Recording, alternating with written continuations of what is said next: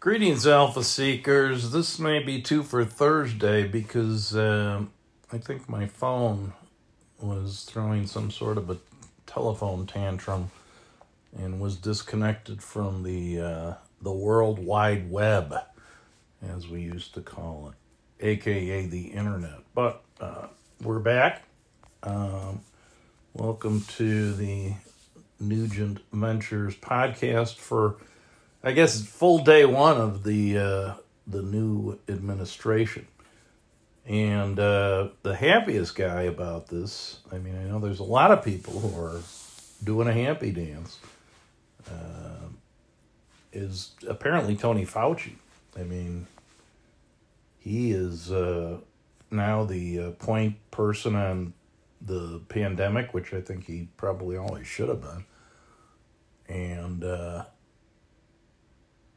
Very uh, upbeat, lighthearted, considering the grim task and the 400,000 corpses that lay in the wake of this thing.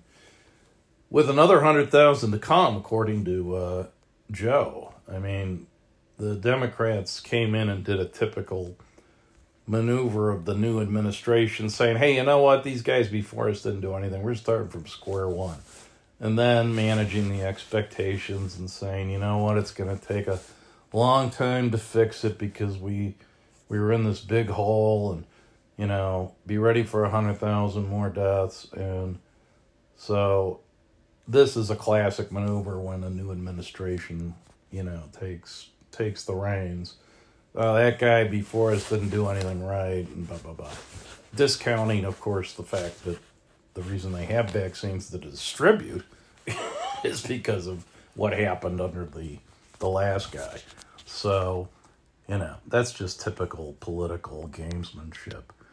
So, uh, Market's fine though. Mr. Market apparently is a Democrat now. So, uh, the specter of regulation and taxation uh, is overshadowed by presumably domestic tranquility and you know i mean the corporate world has gotten a lot more woke over the years. And so it probably is more in sync with the progressive agenda than it's ever been. So that's fine you know is what it is. I mean i've told a couple of people in the last couple of days it's kind of hard to see how you make a rationally uh, plausible argument against what they want to do. If you're in an environment where you can apparently issue debt with no consequence infinitely, that gives the state infinite power. So you have to make some sort of an argument about why the state shouldn't use that power for what it perceives to be the benefit of its constituents in order to buy votes, obviously, but you know. I think a lot of progressives are actually compassionate toward their fellow human being, person. Uh, so it's kind of hard to argue that. Uh, you know, um, I'm on Medicare. Gee, it's great, you know. Why shouldn't everybody else be on it? So usually you say, well, we can't afford it, but when you can afford anything, how do you make that argument? The the counter is that it's all inflationary, but how inflationary? I mean, essentially, the Fed controls the federal funds rate. So, you know, then the other argument is the devaluation of the of the dollar. But let's face it, the Trump administration was pretty high on that because it helps American exports. So I don't really see I think a cohesive, coherent argument needs to be made or developed uh, if you're going to have an effective opposition to this because the arguments that I'm hearing out of the out of the new minority they don't actually hold much water if you if you buy into the things I just mentioned so we'll see we'll see what happens I think these uh, they've got a lot of room for uh, very rapid maneuvering and gaining a lot of ground here and so I think a lot of things will get done. I think it is kind of a new deal type of a moment. I think the pandemic will be used as the crisis to get through a lot of things. Probably not Medicare for all right away, at least. But, you know, there's a lot of arguments that the pandemic provides you if you want to go in that direction. Certainly, bucket loads of trillions of dollars, 35% of GDP over the whole lifetime of these stimuli. And some of that stuff's going to be permanent. So, uh, you know, buckle up. And they had a press conference today with the new press secretary, no mask. Fauci didn't even have a mask. I guess the lot and Fauci, you know, knows better than I do, but I guess the logic is that you know the the vaccine takes a time out when those who speak the gospel of progressivism are on the podium. You know, maybe it's a progressive. Maybe that's why it happened during Trump. I don't know, but in any event, um, you know, they artic- they got a lot of questions, and one of the questions was how long are they going to play around with bipartisanship? And she said, well, you know, at least for today. We'll get back to you tomorrow.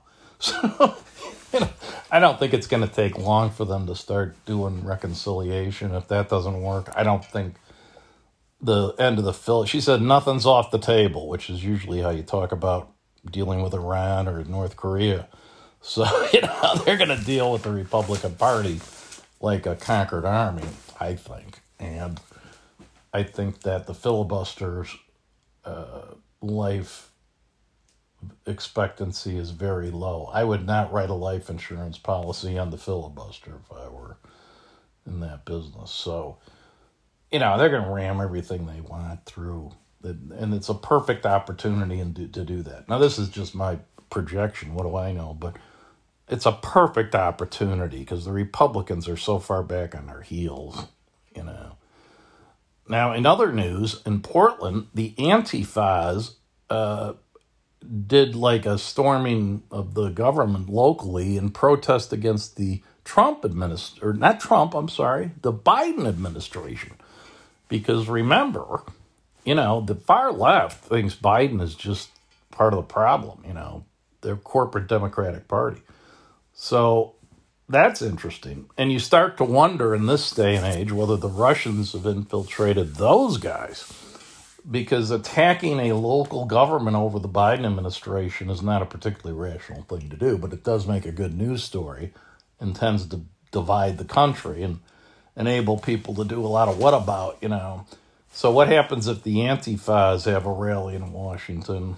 Uh, I doubt that Joe Biden would be speaking there, so that's a big difference. But you know, what if Bernie or uh, AOC, you know, go speak and then they go attack the Biden administration? I don't know. We'll see what happens. But it does, you know, open up that sliver of uh, point counterpoint type of thing because you've got violence on the left and violence on the right. And those sorts of, you know, I saw a picture of these Proud Boys today. Man, they're whacked. You know, they got the helmets on and the gas masks and you know it's like world war one warriors and uh, the same thing obviously uh, you've got with these antifas so it may be that you know these sort of armed uh, radicals are going to be back as part of american politics after fairly lengthy as, absence um, I remember the weathermen and, and those types, uh, the people who blew up the University of Wisconsin labs, uh, they were violent uh, anti war protesters. And I think when they started to use violence, they kind of lost their credibility because it's like, well, you're doing the same thing you criticize us for doing in Vietnam, except you're doing it on your own people. Well, that didn't make much sense. And then, of course, you had anarchists back in the 20s. They blew Wall Street up, you know. So, and on the other hand, you've had the KKK and such on the other side of the political spectrum, if you will. So, violent uh, paramilitary groups are a long tradition in American politics, uh, in the American uh, political scene. And they may be back. I don't know.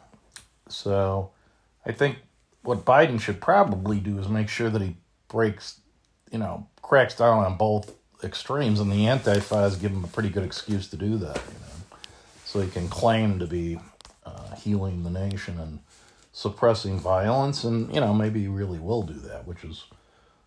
I mean, when you start bringing pipe bombs into Washington, that's you're way over the line, folks. So anyway, uh, let's uh, let's take a quick look at the uh, authoritative and influential uh,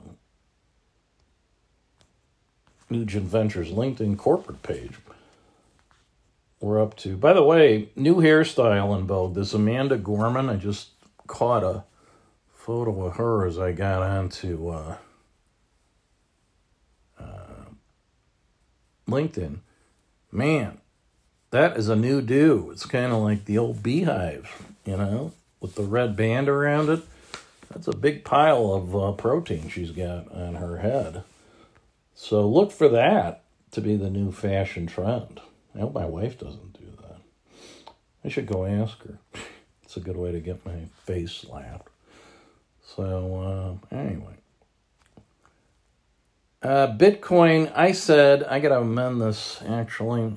Uh, I said it was down 18% in my post today, uh, but that's not true. It was only down 8%. But still, you know, if you don't like dollar volatility or gold volatility, you're not going to like Bitcoin volatility.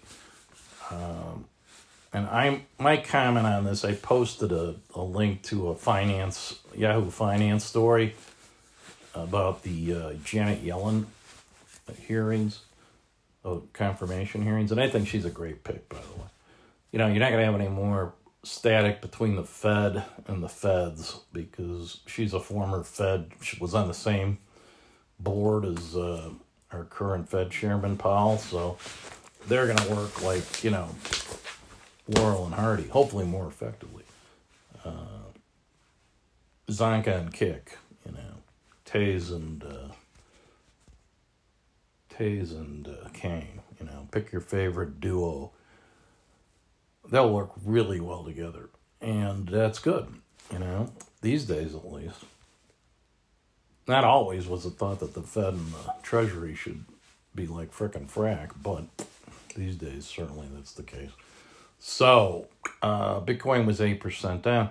It is, here's my comment it is extremely unlikely that the Fed, the Federal Reserve, and the Feds, the Treasury, who abandoned the gold standard nearly 50 years ago, would trap themselves in a crypto standard. So I say beware of Bitcoin. Because the last thing they want is hard money. I mean, linking linking the, the dollar to gold makes it hard money, which means that you know you can go to the the gold window at the Fed and say, "Here's my dollars. You got to give me gold at thirty five dollars an ounce." I think was the peg back in the Roosevelt administration. Well, you know that that puts you in a position that uh, you can't just print more money because you got to have gold to back it up, right? So it limits the money supply to a fairly arbitrary and somewhat largely finite supply of a precious metal called gold, which is only rare, by the way, because, you know, all this stuff is basically stardust and stars don't uh, create that much gold. Uh, but that is where gold is forged. So, uh, you know, if you back the money with uh, helium or hydrogen, then yeah, you could print a lot more. But we pick gold because it's precious, it's uh, very limited in supply, and it's pretty. You know, it's attractive. They make jewelry out of it. So now you got Bitcoin, which you know you can't make jewelry out of Bitcoin. Uh, gold even has an industrial purpose. There's no industrial purpose for a Bitcoin if you lose your password, you're you've lost your Bitcoin. I mean, it's not like when the I lose my password at the bank every couple of days. They always give me another one. Well, there is no way to get another one with Bitcoin. So in terms of a store of value, It's like if you put it in a safety deposit, forget the key, they can't drill the lock off. That's a huge drawback. And what it does is put the feds and the Federal Reserve back in the box they were in in 1932 and, you know, barely got out of then, uh, you know, after Bretton Woods in 46 or 47, whenever it was. You know, they had a peg of, of the dollar to gold, and then everything else was pegged to the dollar. They don't want to get back in that box again. They need to print a ton of money to finance all this stimulus and stuff. So I think that the federal government of the United States, as well as probably every other sovereign state, are very negative on gold. And they claim it's because of money laundering, but I think it's because of the monetary implications of that.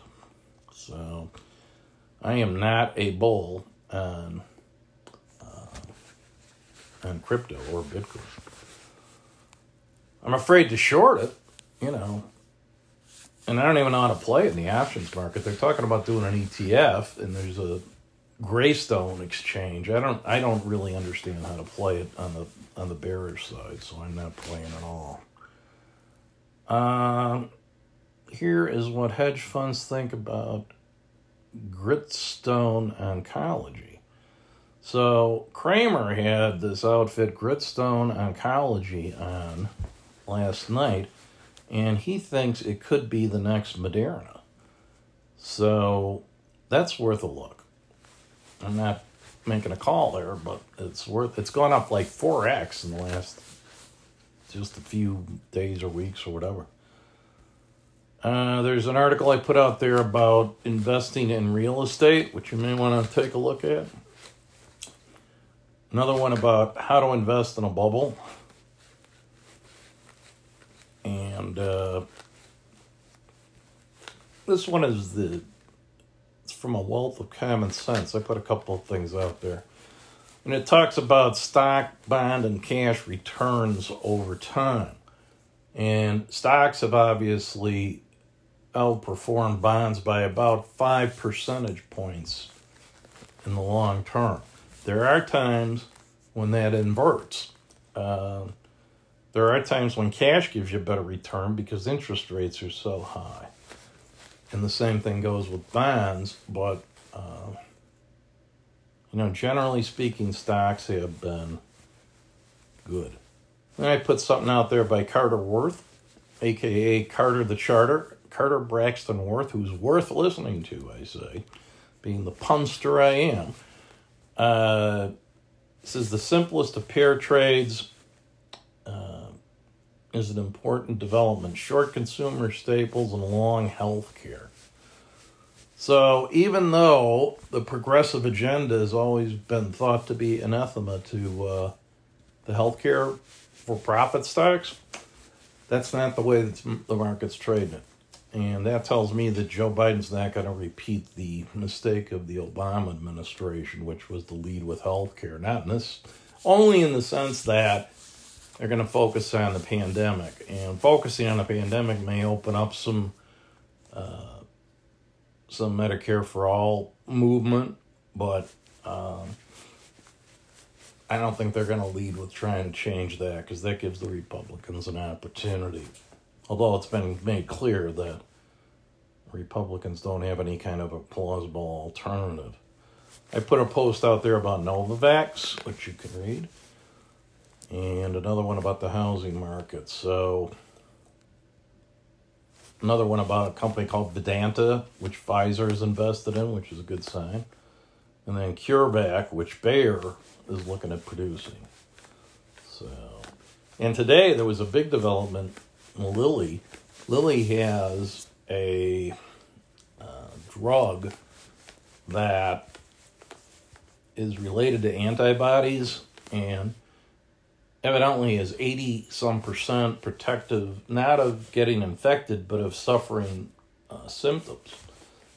So that's kind of a prophylaxis against symptoms, which would enable you to catch it, but not get sick or dead from it. So that's great.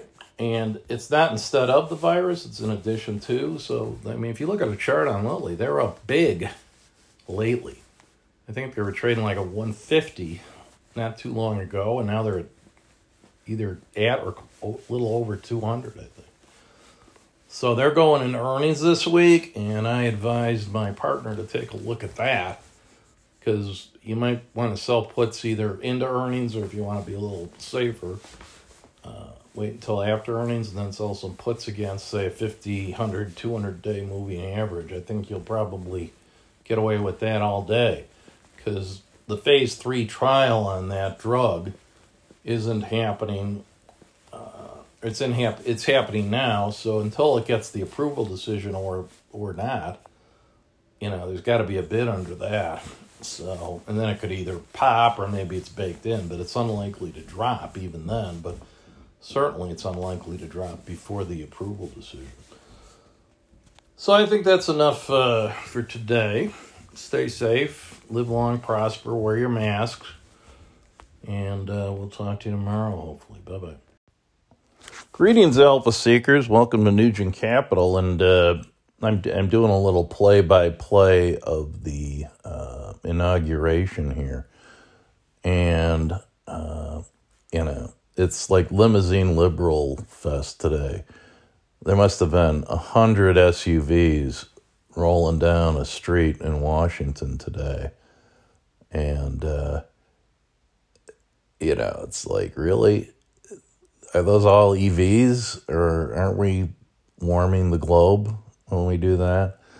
And then they got you know it's a downsized event, obviously with COVID and you know all the shenanigans of the uh, MAGA crowd, but uh, the band is playing the, the the Marine band, and I'm a big Marine Corps band fan, but you know they don't have any masks on, and they're they're blowing virus out of these uh, instruments, the trumpets and the trombones and everything. And it's like, couldn't you just play a like a, a you know Spotify or whatever the hell the music thing is? do you have to have the real band there? Or couldn't they have masks on and kind of lip sync or, you know, brass sync the the the orchestration?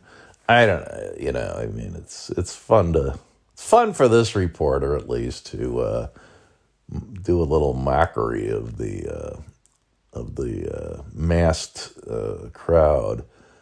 But you can still recognize people with the masks. Uh, Barack is there and Michelle the secular saints of the of the party. So you know, it's I, I like to see the Democrats happy. I don't like to see them all all riled up. So uh, it's a it's a love fest, and it's obvious. Now here's a guy. He's got a mask on. Oh, this is the Supreme Court justice, and he's got the mask. Oh, he had it off his nose. Now he just put it back over his nose. You know, so it's kind of like in some cases, the masks are more virtue signals than they are actual public health uh, measures. But it is kind of tough to identify.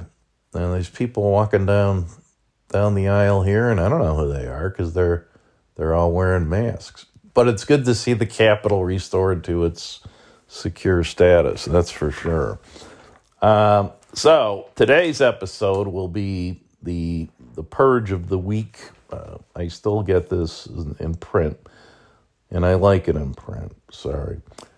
So I I always skip the online version I get and wait for my print copy so I can go through with my highlighter like a 20th century guy does.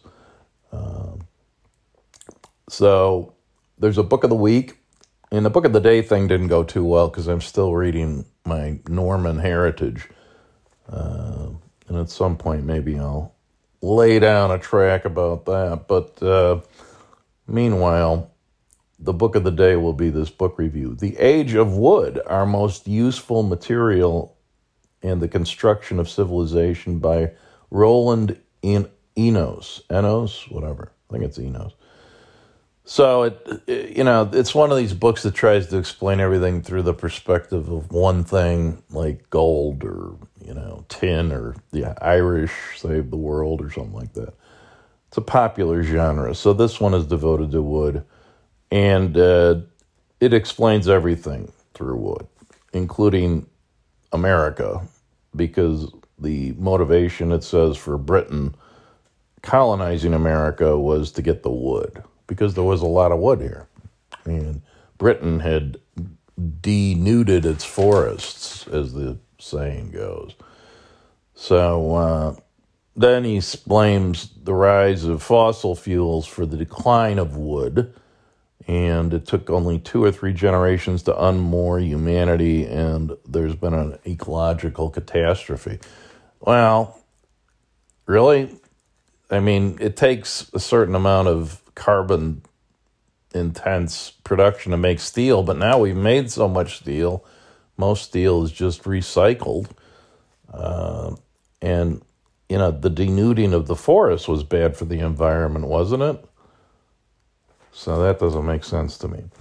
But he says that you're going to be able to build skyscrapers out of engineered lumber, 80 story skyscrapers. But remember, too, the first time they built Chicago, they built it with wood and it burned down. So then we stopped using wood. And uh, if you talk to CFD, you know, they're not going to be too excited about wood. I suppose it's non flammable or fire retardant or resistant. But anyway. So back to Biden. I mean, it's all Biden all the time. So Neil Irwin of the New York Times writes that uh, inflation is not a problem, and the Democrats should be aware of that because the Republicans did just about everything they could to make inflation happen, you know, with big borrowing and tax cuts, and it didn't. Mm, uh, so it, it comes down to uh, the velocity of money Art Cashin was talking about that today on CNBC, and he says, and which I think is one of those pithy phrases that really is powerful. You got to lend and spend to get inflation, and it's tough to lend, and it's kind of tough to spend. So, no inflation. Plus, you've got this. You know, first you double the workforce in the U.S. with the with the women's movement, and then you've multiplied it 700 fold by the opening up of the entire world economy based on the decline of communism.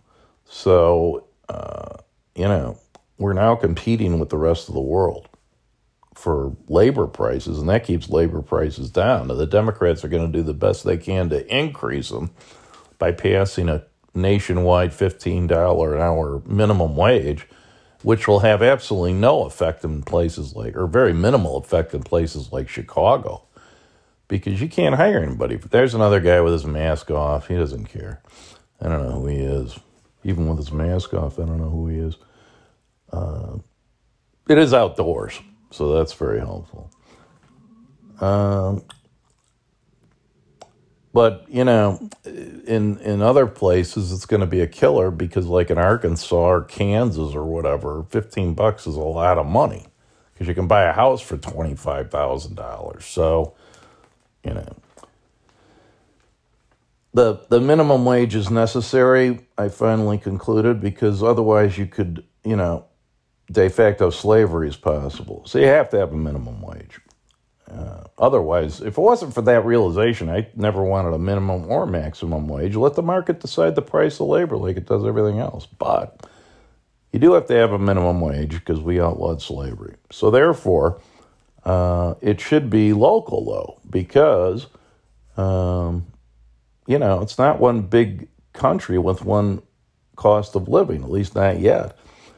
Uh, New York City, very high. But even then, if you live in uh, if you live in the Bronx or you know Newark, you can hop into town and make a New York wage and, and pay expenses that are very much lower than Manhattan. I got a slice of pizza one time in Manhattan for a dollar. I couldn't get that in Chicago. So anyway. But that's what we're doing. So it is what it is. And maybe that'll be inflationary because what happens with a minimum wage is it pushes wages all the way up the ladder up. Because if I'm if if the minimum's 15 and I think I'm worth more than that, I'm going to push it up to 10 or 15 bucks more than that, you know. So that's that's the whole idea of the minimum wage actually is not just to affect the minimum, but um, so here's another article about Bitcoin. What if you forget your password and if you lose the piece of paper, you're dead that you wrote it down in. So 20% of Bitcoin, about $140 billion, is either lost or stranded in wallets without passwords. I mean, that's crazy. And there's no financial institution that can help you. I mean, this is crazy. So that is a serious limitation on the utility of Bitcoin. Faux show. now here's the health and science section. I'm kind of jumping around here. Benefits of brown fat. So if you're fat, which I am, then just tell everybody you got brown fat because evidently that's good fat versus bad fat. The other important thing here, melatonin supposedly is helpful, and this is from the Mayo Clinic, no, Cleveland Clinic. Um, if you take melatonin, you're 28% less likely to test positive. Uh, and if you're black, it's 52% less. So it's unclear why that is, but it's true. Now, those of you who are regular listeners know that in my in my dotage here, I come up with a lot of harebrained schemes for making money. So my latest one is uh, an octopus comedian because, according to researchers, I suppose, octopuses are some of the smartest creatures on the planet, and they may have a sense of humor. They're motivated by spite. You know, and if you've got those kinds of emotions, then you can get a laugh out of them. I don't know if they laugh, but you know, nobody laughs at my jokes. That's why I laugh at my own jokes because nobody else does. So, um, so I came up with an octopus joke, and I said, you know, the thing about you octopuses is you're always indecisive. You know, you're like on one hand uh, then on the other hand, and then on the third hand, and the fourth hand, and the eighth, you know, so that's my octopus joke. So that's all I got so far. But, and I'm also not a swimmer, so it'll be kind of tough to get into the, you know, how do you get the audience? I mean, they can't come out and, you know, you got to go down in the tank or whatever. So I probably not going to work out. But I would be the world's only octopus comedian. Now back to Bitcoin. Uh, because of fears of the debauchery of the currency. Uh, the dollar keeps going down, and uh, the crypto market is now at a trillion, which is not a lot of dollars actually. But uh, Bitcoin's gone up 40% in the last 12 months, and the investors think of it as a safe haven asset against inflation concerns, which it's so volatile. I don't know how you could think that. But JP Morgan says, and Jamie Dimon's been a huge skeptic on Bitcoin, says Bitcoin could hit $146,000 in the long term as it competes with gold as an alternative currency. Well, you know, Bitcoin is as worthless as gold, really. I mean, gold you can use for jewelry. Gold has certain industrial applications. So, in that sense, it's got a little more intrinsic value than Bitcoin because what can you do with a Bitcoin? I mean, it's nothing, basically. But I, you know, I can't get on board with that momentum trade. Just can't can't do it. If I was going to do anything, I would sell insurance on it, uh, or actually, rather, buy insurance, buy puts. But I don't even know how to do that. So now uh, we we often talk about the the Republican Party and its you know uh, greed, and, you know, party of the rich. And what we must realize is that you know capitalism is a bipartisan sport. So Janet Yellen, who's our new Treasury Secretary, is and former Fed chair, so she's like a very historic figure. I don't think anybody's ever held those two jobs, and I think it's a good idea, and I think she's very competent. Uh, but she collected more than seven million dollars in speaking fees over the last two years.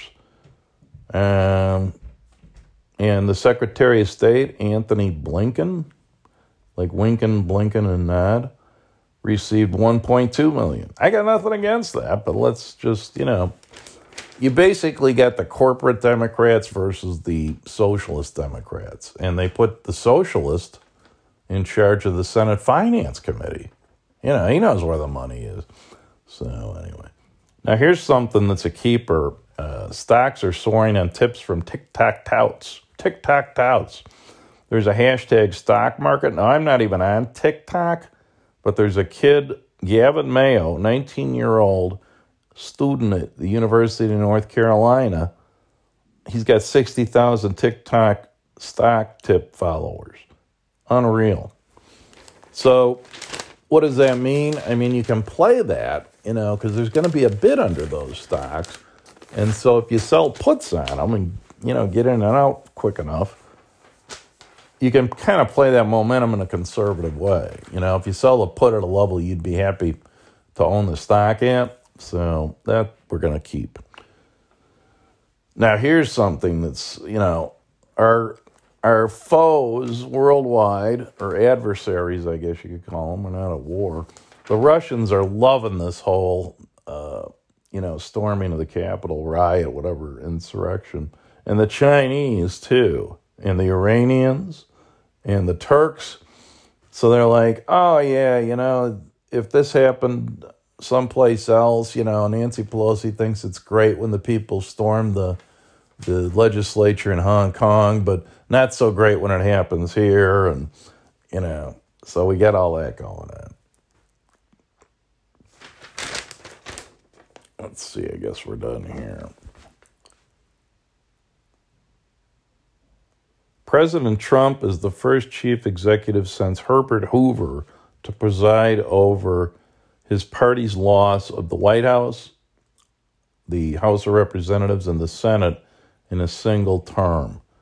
And also the first president since Hoover to leave with a net loss of jobs, with 4 million lost since 2016. And that's actually kind of a line with statistics thing, because all the jobs were lost after the shutdown, you know.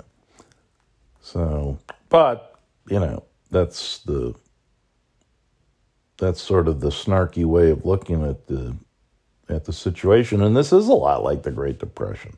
So we can kind of expect the fdr type of thing. They can use this crisis as Rahm never unforgettably said never waste a good crisis and you can argue anything over covid because covid that's going to be the justification for a lot of things that were going to change the, I think, going to change the country at least as much, if not more, than the Roosevelt administration did. Let's see. What else? Flu cases are down 98%. So there's a slight offset of the deaths from COVID. You know, you have anywhere from 12 to 50,000 flu deaths every year normally. So According to the CNN, it's getting hotter. So, climate apparently is changing. You heard it here last. This is this one got a laugh out loud for me. David Frum in the Atlantic says the central concept of modern conservative is victimhood. Really? I mean, come on. Everybody and their uncle is a victim, except, you know, guys who look like me and who are, well, now I'm a victim because I was lamenting on Facebook my white privilege card wasn't working. And they said, well, your ageism, you know, so now you know what it feels like to be discriminated against. And, oh, okay. So my white privilege card has an expiration date. That's what it is. So, anyway, but that that just killed me. It's like nobody else is a victim these days, huh? I guess I misunderstood some of the things I've heard as Mr. Woke person. So anyway, uh, what does the GOP stand for? This is a good question by Ramesh Ponnuru in the National Review. Uh, basically, he's saying that the party really has become the party of no. And I think that's why they don't do so well when they govern. And he characterizes it as Republican incoherence on health care. Uh, if they hope to re- regain power, opposition to Democrats won't be enough. If those of us who are not progressives don't have a different sense of how the, our country should be governed, then why are we engaged in politics in the first place? Well, Ramesh doesn't quite get it because basically what conservatives are trying to do is keep things the same as they've always been by definition. You know, that's where you're at. You're defending the status quo. And so you don't really, by definition, have an alternative, right? Because you like things the way they are by and large. And you're just trying to slow, quote, progress because the conservative doesn't view it as progress. The conservative views it as, you know, uh, the decline and fall of the of the status quo. So the the, Repub- the conservative Republicans are in a nat- they're natural opposition party, and I think that's where they're going to be for the foreseeable future. And it's probably just as well because you know, you have to have choice. You have to have you have to be able to walk away from a deal to make a good deal, and having two parties gives you some place to walk away to. And at least the progressives have to, you know, make an argument with somebody. And sometimes by making an argument, you find the flaw in your case, if there is one, you know, or if you have any degree of intellectual integrity, unless you're just a party line populist like like many are. So then there's another piece here by historian Timothy Snyder. He says that uh, Trump has presented himself as the single source of truth. In other words, it's true because I say it is. Uh, it's kind of like the old Groucho Marx. What are you going to believe, me or your own eyes? Uh, to believe in all of Trump's lies was to accept the authority of a single man because to believe in all of them was to disbelieve everything else. And, you know, that harks to the point I used to make with Trump haters, which was he's like any other politician except more so. And he's an amateur, so he's less sophisticated. And I always said about Trump, it's like some guy at a bar on Western Avenue and you're having a conversation with him and he's telling you what he'd do if he was going to be president and he becomes president so you know he's come and gone and i certainly hope that the lesson the republicans learn is that it does take some experience to be president right so i don't think the gifted amateur has a place in the white house but I mean, where I parted ways, compl- I was never with Trump really at all, kind of, because I voted against him three times. But, you know, I parted ways with him. And I think that in an odd way, this riot or whatever you want to characterize it at was a unifying event because although I'll, I will be reading shortly some statistics which belie that notion. But there's a great uh, great cartoon here and the it says uh, like they're taking IDs to get into the Congress at the riot, and you have to show your white privilege card. So, so there is such a thing, I guess, at least in the imaginary world of cartoons. And I guess mine expired. Not good news for me. Okay, so here's some stats that belie that notion. 80% of Republicans think Trump shouldn't be blamed for the uh, inciting the mob. Uh, whereas uh, 94% of Democrats think otherwise. But it surprises me that 80% of Republicans are there. 71% of Republicans continue to approve of him, but his overall rating's 33. So that just goes to show you how important it is what Republicans think these days in the national mix.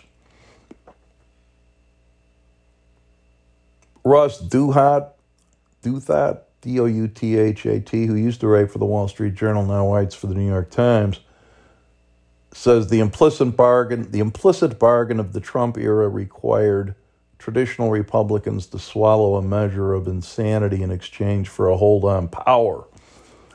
Um, so this could mean the crack up of American conservatism. And time has proven that much heralded and anticipated moment uh, illusory, but breaking points do come. Honestly, it's kind of hard for me to see where where you go with the Republican platform because if deficits really don't matter, like Dick Cheney said, and inflation really isn't a risk, then it's hard to come up with a sound idea for why you shouldn't do what these uh, progressives want to do. So there may come a time when the facts uh, support the notion that this is a crazy agenda, but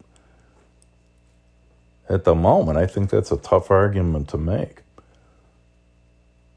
Okay, so great quotes today in the Wit and Wisdom section.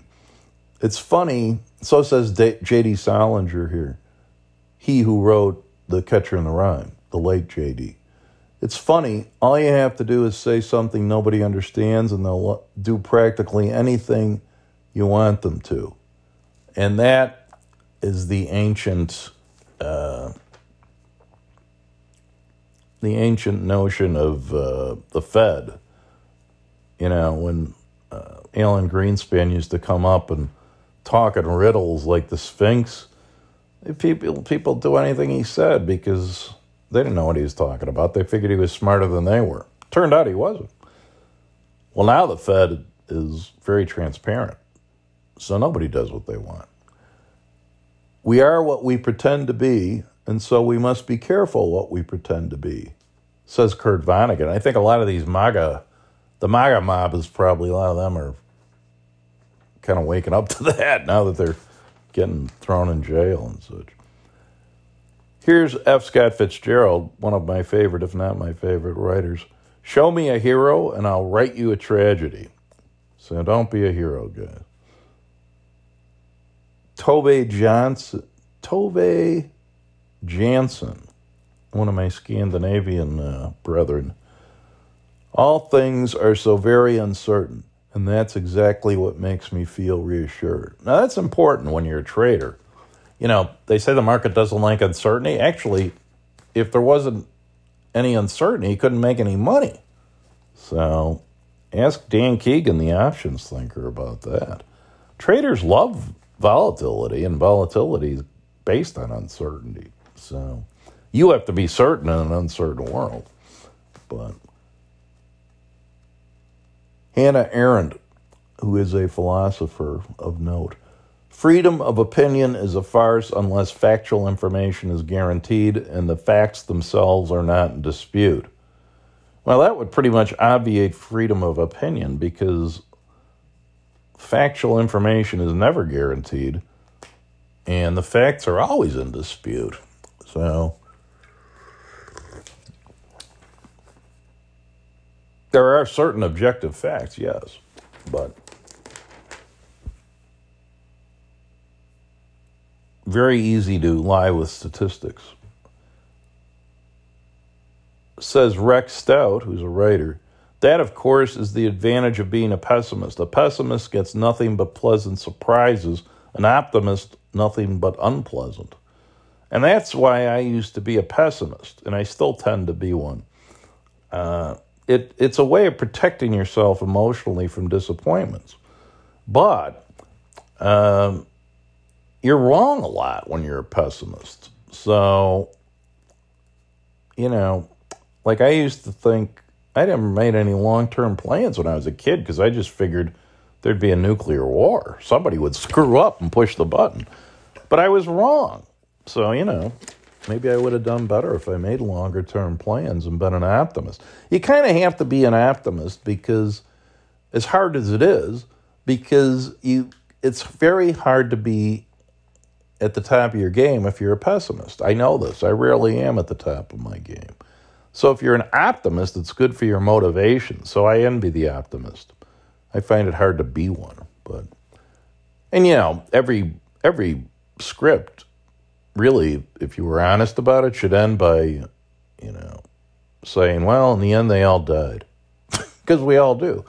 But if you walk around like that, then you're not going to have much fun while you're alive. So you have to kind of delude yourself. Self delusion. Optimism is self delusion. And I'm not that good at deluding myself. But the, re- the reality of it is, if, if you're an optimist about the market over the long term, you're going to be right almost inevitably.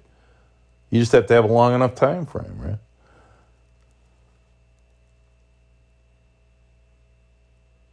Bertrand Russell said, Remember your humanity, forget the rest.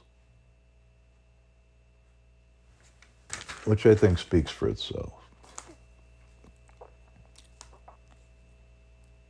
It's like kind of like that dust to dust